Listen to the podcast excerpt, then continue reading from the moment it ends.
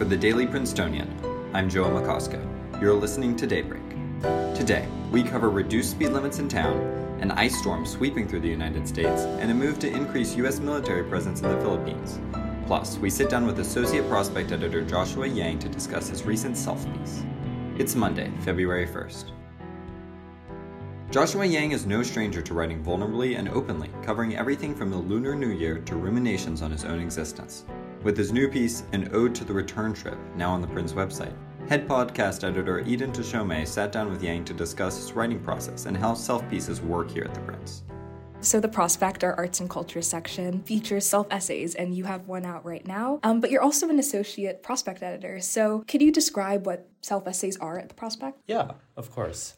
Um, as it turns out, actually, I am the self-essay editor for the Prospect. So I generally edit all of the self essays that are coming through and being published on the Prince's website. So for me, I've always thought about self essays as pieces that aim to reveal some part of a writer's life or lived experience that maybe other people would not have normally experienced. I also see self essays as a way to shed light on an experience that a lot of people might be having, but just one that nobody has had the chance to put a name to or describe or address.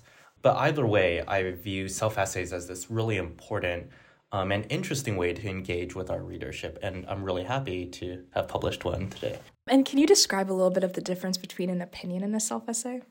Yeah, so in my experience, an opinion article is one that has a message um, for the wider campus community or a subset of that campus community. So when people are reading an opinion article, it's one in which something that the opinion article is advocating. In contrast, I think a self essay from the prospect can very often be about a unique experience that the writer has that is maybe not applicable at all to anybody else in the campus community, but people in our readership would nevertheless be interested in hearing about.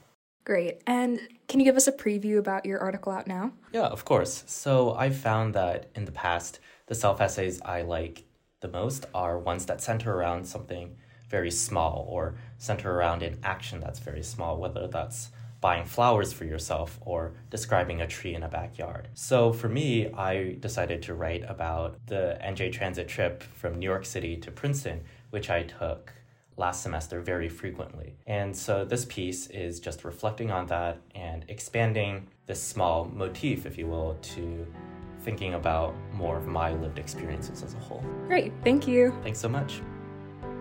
You can read the piece at the link in the show notes.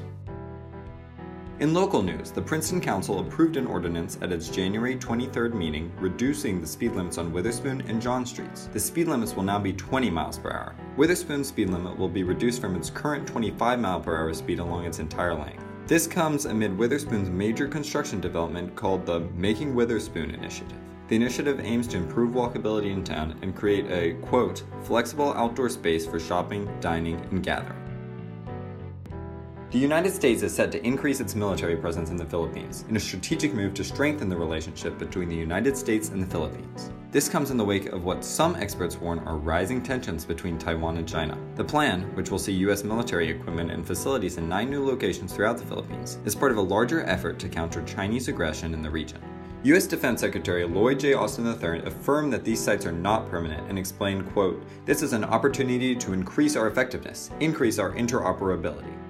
Mao Ning, a spokeswoman for China's foreign ministry, accused the U.S. of disturbing regional peace with this move.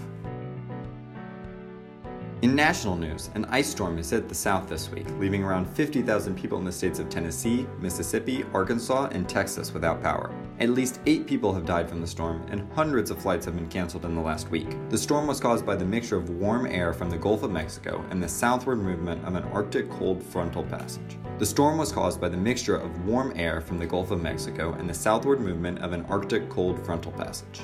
And temperatures in the Northeast are also expected to drop. Boston is awaiting sub zero Fahrenheit temperatures, while New York City may stoop to single digits in the coming days. Princeton should be expecting a drop in temperatures as well. Expect sunny skies and windy weather with a high of 32 and a low of 13. That's all for Daybreak today. Today's episode was written by Bridget O'Neill, Navani Rajmalu, and Isabel Jacobson, sound engineered by Eden Teshome, and produced under the 147th Managing Board of the Prince. Our theme was composed by Ed Horan, class of 2022. For the Daily Princetonian, I'm Joe McCoskey. Have a terrific day.